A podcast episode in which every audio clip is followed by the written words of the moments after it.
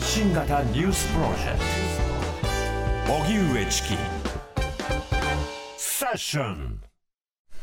TBS ラジオキーステーションに生放送でお送りしている荻上チキセッション。ここからは最新のニュースをお送りするデイリーニュースセッション。まずはこちらのニュースからです。能登半島地震、死者168人に。能登半島地震の発生から今日で1週間。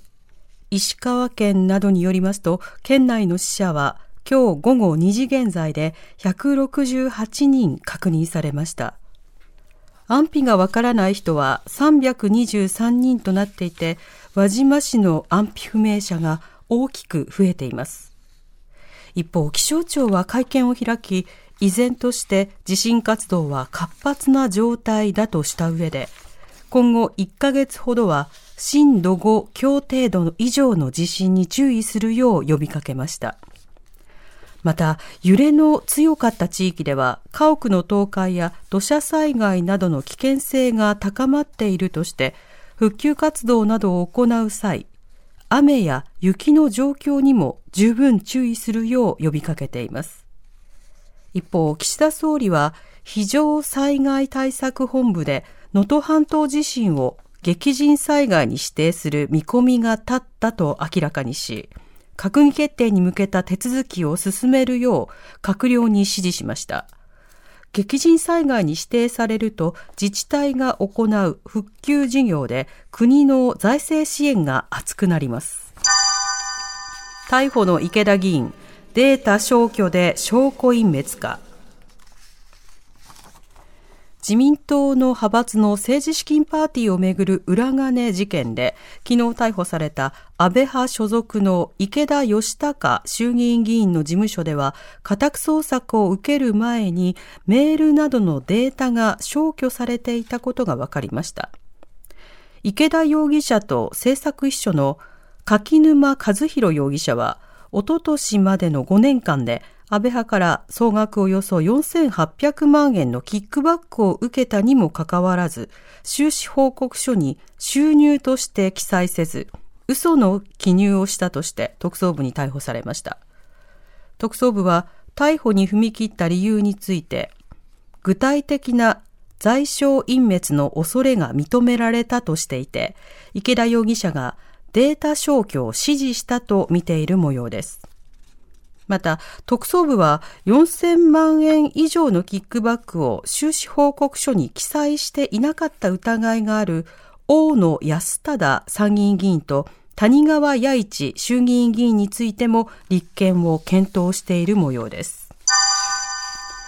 事故で閉鎖していた羽田空港の C 滑走路が再開。日本航空と海上保安庁の航空機が衝突した事故の影響で閉鎖されていた羽田空港の C 滑走路が今日6日ぶりに運用を再開しました。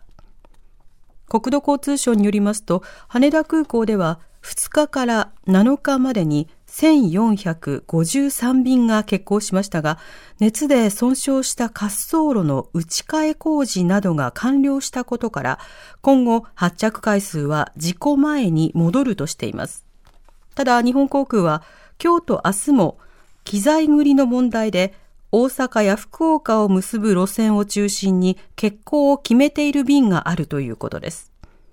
事故機はそれぞれ施設内の別の場所に移して管理され、運輸安全委員会は2つの航空機からボイスレコーダーなどの記録媒体を回収。警視庁も現場検証を終えています。では、ここで義援金のお知らせです。2024年1月1日に発生した令和6年能登半島地震とその余震により各地に大きな被害が出ています。この災害で被災された方々を支援するため皆様からの義援金を受け付けます。お寄せいただいた義援金は全額日本赤十字社を通じて被災地にお届けします。振込先は三井住友銀行赤坂支店。口座番号普通9830-511繰り返します。口座番号は普通。9830-511口座名は JNN、JRN 共同災害募金です。三井住友銀行以外の金融機関から振り込む場合は振込手数料がかかります。皆様のご支援をお願いいたします。さて、では、この能登半島の地震、え現地に入って取材をする TBS ラジオの鳥山記者に報告してもらいます。はい。鳥山さん、こんばんは。はい、こんばんは。お願いします。鳥山さん、よろしくお願いします。さて、鳥山さんは現在どちらにいらっしゃいますか？はい、今はですね、えー、金沢市内の MRO 北陸放送の本社前にいます。うん。今日はどういった取材をしてきたんでしょうか？はい、今日はですね、えー、金沢を出発して、えー、七尾市、先週金曜日セッションに出演した時に行った、えー、七尾市の市役所ですとか、うんうん、避難所になっている山道小学校を見てですね、その後、えっ、ー、と、市街地から20キロぐらい北の方にある、えー、中島小学校という、同じ七尾市の中島小学校に行って、そこでは、えー、海上自衛隊の真鶴方面状態が、うん、えー、入浴支援、お風呂ですね、はい、お風呂のサービスを、えー、ちょうど今日の午後3時から始めてたので、そこを見てきました、で先ほど5時半ぐらいに、えー、金沢に帰ってきたというところです。なるほど、まずあの今日行ってきてということですけれども、道路の状況はずい。ぶん改善はされたんでしょうか？はい、そうですね、えーと、一般道あの高速道路、えー、などは途中までなんですけども、徳田大津というインターチェンジまでつな、えー、がっていて、その後一般道入っていくんですが、えー、つなまだ、えー、段差があったり、亀裂があるところはあるんですけども、えー、少しずつ改善しているという状態です。ただ、あの雪が、昨日の夜から冷え込んで雪が積もったところもありますので、えー、大きな道路は車が通ってわだちがあるんでいいんですが、うん、えー、筋入っていくと、やはり雪が積もったままで、その下が段差どうなっているかわからないので、うん、えー、走るのは危ないということで、走る道も限られているところもあります。なるほど。さて、あの、七尾の役所、それから小学校を見てきたということですけれども、はい、様子はどうでしたか？そうですね、えー、さ金曜日に取材した山王小学校の避難所は、えー、300人ぐらいから少し人数が減って、今は250人ぐらいになったということなんですけども、はい、金曜時点で物資が入り始めたという話がありましたが、今日の時点で、うん、えー、水など、あと、まあ、あと日用品とかレトルト食品などはかなり、えー、届いています、うんうん、そのためですね、ストックする置き場所にちょっと困っているので、今日、えーと、支援物資が届いたんですが、ここ置ききれないので、ありがたいんですが、別の避難所へ持って行ってくださいという話もありました。うん。なるほど、はい、またあのお手洗いとか寒さ対策など、どうですか、えー、トイレの状況は変わらず、ですね、えー、上下水道が使えませんので、うん、えー、トイレも、えー、プールの水など、あの溜めた水を持ってきて、えー、下水に流し込んではいるんですけども、そろそろ、えー、七尾市では下水にもう流しきれなくなるんじゃないかということで、仮設のトイレを使ったりですとか、うん、あとはですね、えー、もう一つ言った、えー、中島小学校の方では、大阪府の箕面市から、えー、トイレトレーラーというんですか、うんうん、えー、トラックの荷台のような牽引する形のもので、えー、洋式のトイレがですね、4今日見たら4つついていて、はい、そこにもタンクがついているので、そのまま使えるというものを持ってきて、それを使っていましたが、まあ、人数が多いので、うん、えー、トイレの問題はどこの避難所に行っても一番の課題の一つとして出てきますね。うん。また雪の中の寒さ、これどうでしょうか？そうですね、えー、今日は朝から1度、えー、ないし2度ぐらい、えー、どこに、えー、七尾市も金沢市内もそのぐらいの寒さですので、はい、非常に寒いです、風もあるので、えー、寒くてですね、今日行った中島小学校の避難所の体育館では、まあ、ご座を敷いて、その上に、えー、敷布団を敷いて、えー、高齢者の方が寝ている、座っているという風景を見ましたが、やはり非常に寒いことと、あとは避難所を運営している七尾市役所の職員の人に話を聞くと、あの水ですとか、当座の食べ物、まあ今日明日、えー、食うや食わずという状態からは脱しつつあるんですが、やはり今後は住環境の向上というのが大きな課題になるので、うん、パーテーションが欲しいですとか、うんうん、きちんとした寝る、えー、道具が欲しいという話になっています、うん、水が手に入っているということは、歯磨きなどもできるようにはなったんでしょうか？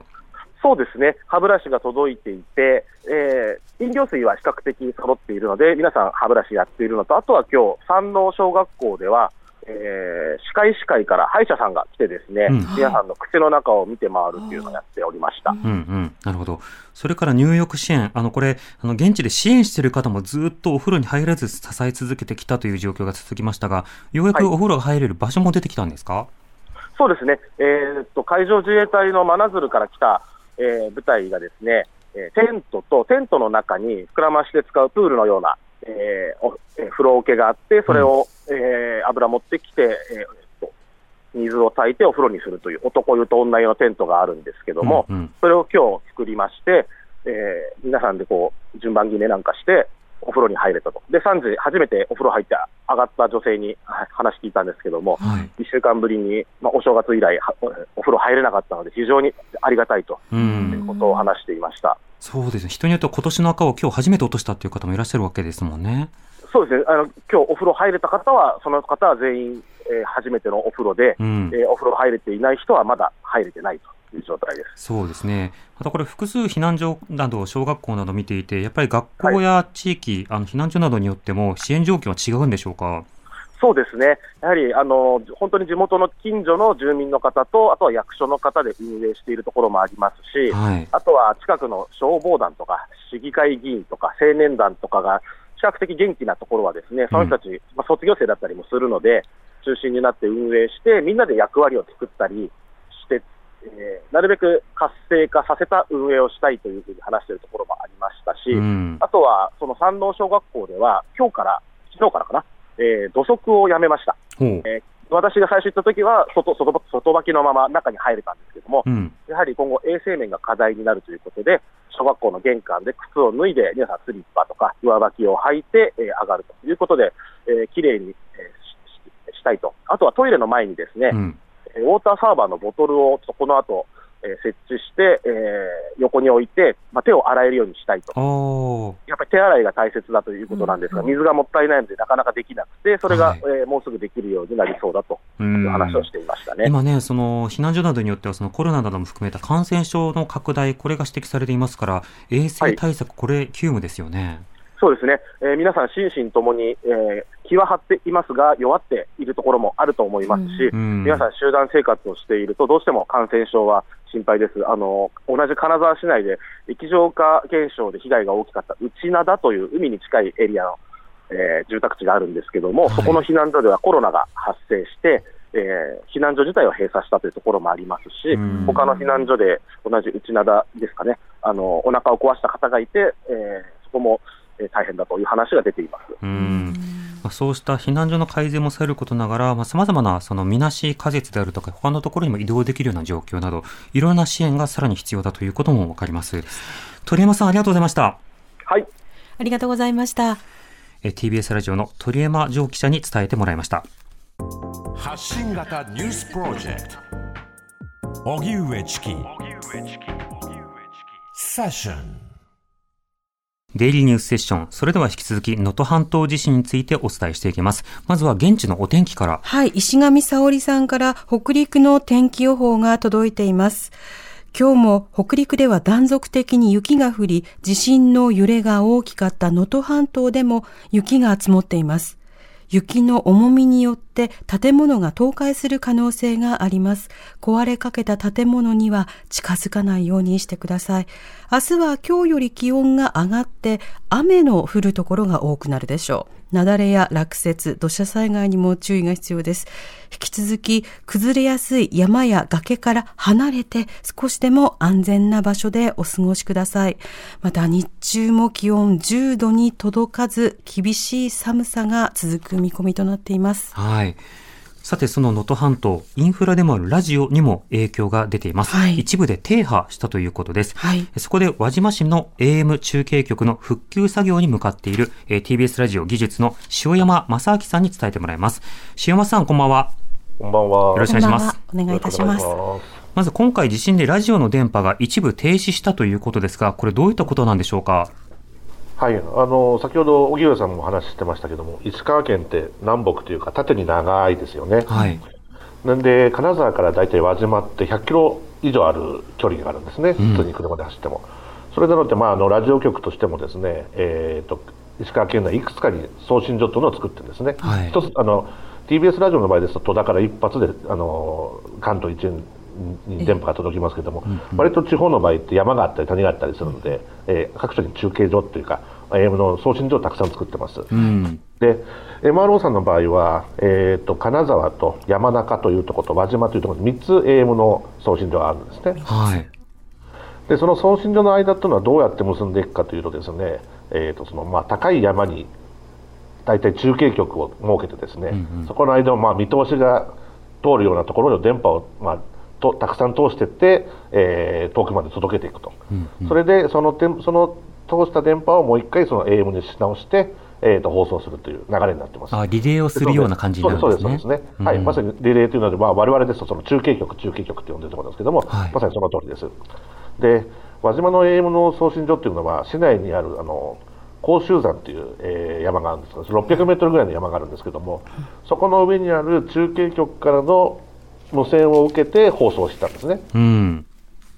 ところがその、まあ、その同じ山には実はテレビの送信所とか自自衛隊のレーダー基地があったりとかして、まあ、非常にあの高い場所で、まあえー、電波をそのリレーするには一番いい場所なんですけれども、はい、まあ、逆に今回はこういう地震の時にですね、まあ、まさにその電源がいかなくなってしまい、で非常用発電機でずっと放送を継続してたんですけども、その発電機もまあ1日から、えー、1日の夕方地震があって、それから、えー、何日もずっと燃料の補給ができなかったので、4日の朝に電源が切れてしまうということがあって、まあ、それによって放送が止まってしまうということになりました。うん。なるほど。テレでテレビの送信所は、まあ、自衛隊のヘリで燃料を下ろしたりとかしてるんですけども、やはり、まあ、AM の送信所はそこから、まあ、その山にも行くこともなかなかもう行けないので、うん、えー、放送が止まってしまったという内容になってます。なるほど。これ、それに対してこう復旧作業に向かったということですけれども、はいはい、あのまず復旧というのはどのような作業をするんですか？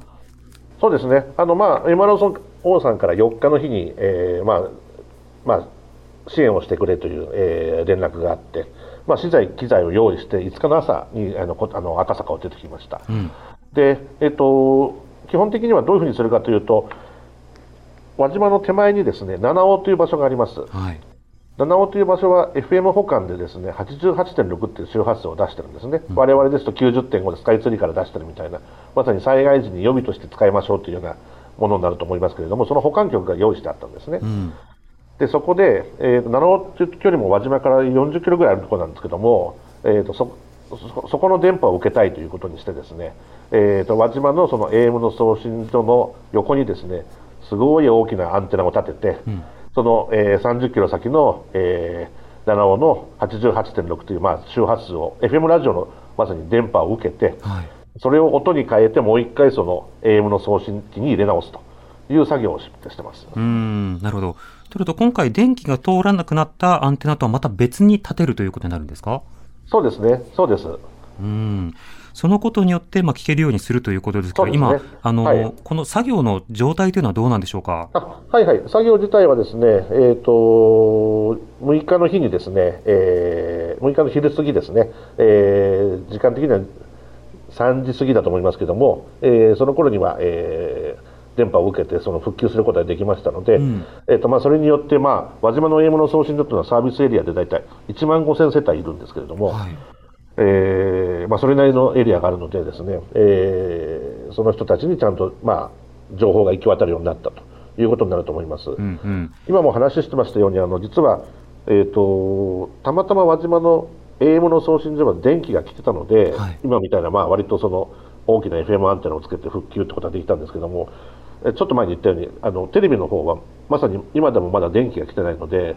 2日に一遍3日に一遍その空輸で、えー、と燃料を入れないとすぐテレビがテレビが止まってしまうんですね。で当然あの輪島市内もですねあのニュースにもあるようにまだ停電が続いている場所もありますので、はい、まあ、そうするとまあ生々しい言い方テレビがなかなか情報手段としては使えないっていう状態になりますので、うん、まさにこの、えーと、ラジオで1万5000世帯ですけどもちゃんときちんと、まあ、ラジオが通じることによって、まあ、避難所の開設情報であったりだとかえまあ、まさに被害あの被災者の支援情報とか、うんうん、それとも、まあ、先ほどもニュースでお話ありましたと思うあったと思いますけどもあの昨日からの雨とか雪であの実は土砂崩れが起きそうだっていうのとも増えてきちゃってるんですね。そういうところでまだ避難所ができたんだけども、その避難所からでもう一回別の避難所に移ってくるみたいな、避難指示みたいなものが出てきたりするのでですね、はい、まあそういうような命を守るための情報が、まあ、今回きちんと届けられるようになったのかなというふうに思ってます。うん今回あの AM の保管局として FM のまあ電波が届くようになったということですけれども、この新しい電波というか、88.6だよっていうことの周知というのはどうですか？あまずあの、ごめんなさい、えそこで言うと違ってて、輪島の FM、あの AM はちゃんと今まで通り1107で出してます。あ、1107で、はい。はい、そうです、そうです。あ、それちょっとちゃんと言わなきゃいけないですね。はい、あの、7尾の88.6という電波を受けて、それを1107にして出してるという。ああ、なるほど。はい。ちゃんとでは今まで通り聞けるということですね。今まで通りのラジオで聞ける。そうです、そうです、そうです。うん、いつもの周波数で MRO さんが聞けると。聞けると、そうです、そうです、そうです。なるほど、なるほど。わかりました。でこれあの、復旧作業に向かうさなかの道中、うん、道路の状況やインフラの状況はどうでしたか？そうですね、あのー、実は本当にまさに100キロぐらいあるんですけど、普通だったら2時間半ぐらいで行くとこなんですけども、輪島というのは、はい、あ金沢からですね。えー、途中途中はもう本当、えー、崖崩れもありますし橋が、えー、途中で段差がついてるとかですね。そういうとこもあって、まあ、あの実は東京から、えーと、オフロードカーで行ったのか、まあ、功を奏してというかですね、うんうん、えー、それじゃないとなかなかもうたどり着けなかったな、途中途中だとまあ本当に例えばタクシーとか小さな軽自動車みたいなところだともうそのなんでしょうね。段差が乗り越えられなくてパンクして止まってたりとかですね。やっぱり。うんそういうところはありましたね。うんうん。あのこの TBS ラジオはその東日本大震災の時にも、まあ、例えば燃料支援であるとかいろいろなことをされてましたけど、今回のそのアンテナを出すということもこれは想定はされてたんですか？いやあの実は想定はされしてませんでしたね、あのこういうようなことが、まあ、本当は予想しなきゃいけないのかもしれませんけどね、われわれの放送局のエンジニアとしてはそうなるんでしょうけれども、えー、まあその途中途中のそのなんでしょうね。発電機、まあ、中継局までに燃料が届けられなくなるっていうのはあまり実は想定してなかったのは事実ですよね。あの基本的には大体実はあの山でもその交通の便がいいところに大体設けるので割と道路の道路からちょっと入ったところにちゃんと中継所がありますみたいになってるので普段はそんなにその苦労がないというと言い方悪いですけど、うん、困ることがあんまり想定しにくい場所に作ってると、うん、そうなんですよね。だから今回のようにも停電でそもそも行かないっていうことになって、なおかつ各地こう孤立してしまうと、なかなかそれをサポートする、直すことが難しいわけですか？そ、ね,、れとあと、まあ、あの先ほど荻上さんも言ってましたけども、本当に、えーと、どっち真ん中でちょっとなんでしょうね、えーと、道路がというか、まあ、土地の幅が狭くなって、また広くなっていくみたいな感じになってますよね、石川県って。はい、なので、迂回路がもう全くないんですよね。うん普通だとまあこっちからも行けるよねっていうところに大体立ってたり基本的には設計するときにはそういうことを考えて設計するんですけども、えー、反対側から行けないねあこっちもダメなんだあれ？っていうのがやっぱり今回は特に多いですね。うんとると一番情報が不足しがちで、なおかつ孤立しているからこそ情報が欲しいっていう時に、なかなか復旧作業に行けないっていうような課題もあるわけですかそうですね。そこがジレンマでなってますね。多分これはまあ我々放送局もそうですし、えー、行政もそうだと思いますし、はい、あの今、まあ、そこで向かっていってる自衛隊の人たちだったりも、そういうところもあると思いますね。さてあの、そういった仕方であの電波復旧させたということですけれども、これ、ラジオは実際、現地、使われている状況になってるんでしょうか？あそうですね。あの、東京からもあのの一緒に乗っけたあの資機材の中にあの100台ほどのラジオを持ってきましたので、はい、えー、それはあの先ほどリポートしてた鳥山記者が、えー、避難所行った時に取材するときにですね、えー、配布したりとかしてましたので、うん、そこはまああの多分使われていると思いますし、まあ、あの本当に情報がねあの今までなかったところに多分、まあえー、音が音楽でも何でもね、やっぱり情報が伝えるというのは多分、まあなんでしょう。声が聞こえるというのは多分安心感が増すと思いますので、うん、そこには役立ってるんじゃないかなと思います、ね、なるほど。今回の復旧作業にあたって、その MR の方や、それから、まあ、あの地元の方の何か反応などはあったりしましたか？いや、まあ、まあ、あの MR さんは本当にもう今、逆に言うともうテレビのこともやってラジオのこともやってもう本当にまあこの1週間も本当に不眠不休でですので、まあ、そろそろ変な話ですけども、えー、なんでしょうね。交代をしていかないとやはりその逆にね、これから多分長期戦にならざるを得ないことになるので、まあそのまあ第一陣というかですね今よくありますけども先遣隊は1回もう1回戻してきて次もう1回体制立た直してっていうことはこれから出てくるので。あのまさにそういうところで、まあ、途中ね、何しろえー、電波を出すところまでっていうね、一番大事なところまではもう、えー、ここまで住んでるので、ここから先は、まあ、コンテンツというと言い方悪いですけども、えー、地元の局の力でですね、いい情報を出していってもらって、きちんとその被災者にえー、寄り添った情報を出してもらうことが大事かなと思いますけどね。なるほど。またあの今でもその空輸であのテレビのあの電力というのは賄っているということですけれども、はいはい、しばらくはこれ作業として必要になりそうなんでしょうか？そうですね。あのそのヘリから空撮したビデオを、まあ、ちょっと我々は見たんですけども、とてもじゃないけど、途中ののり面のり面も全部崩落してたりとかしてますので、あの本当に多分テレビの方は空輸をずっと続けないと厳しいだろうなという感じはしますね、もう、まあ、本当にもう数か月になるんだろうなという気がしますね。あなるほど、スルーレの単位での、はい、まあ、インフラの継続というのが必要になってくるわけですね。そうですね、はい、わかりました。塩山さんはこれからあの一段落して戻ってくるあはい、タイミングになったんですはい、そんで、えーと、今、もう一つ考えてるのは、その輪島でも実は FM 保管局っていうのを本当は出さな出さなきゃいけないというか、本当は出してるはずだったんですけども、まあ、それは今、止まってます。はい、なので、えーと、今のこの輪島の AM の送信所の近くにですね、もう一個、その FM 保管局を建てようという、えー、今、算段をしていて、一回東京で戻って、資機材をまた揃えて、もう一回こっちでチャレンジすることになるかなと思います。なるほどわかりました。あの、中旅ですが、あの、本当に気をつけて戻ってきてください。はい、ありがとうございます。はい。えー、TBS ラジオ技術の塩山正明さんに伝えてもらいました。はい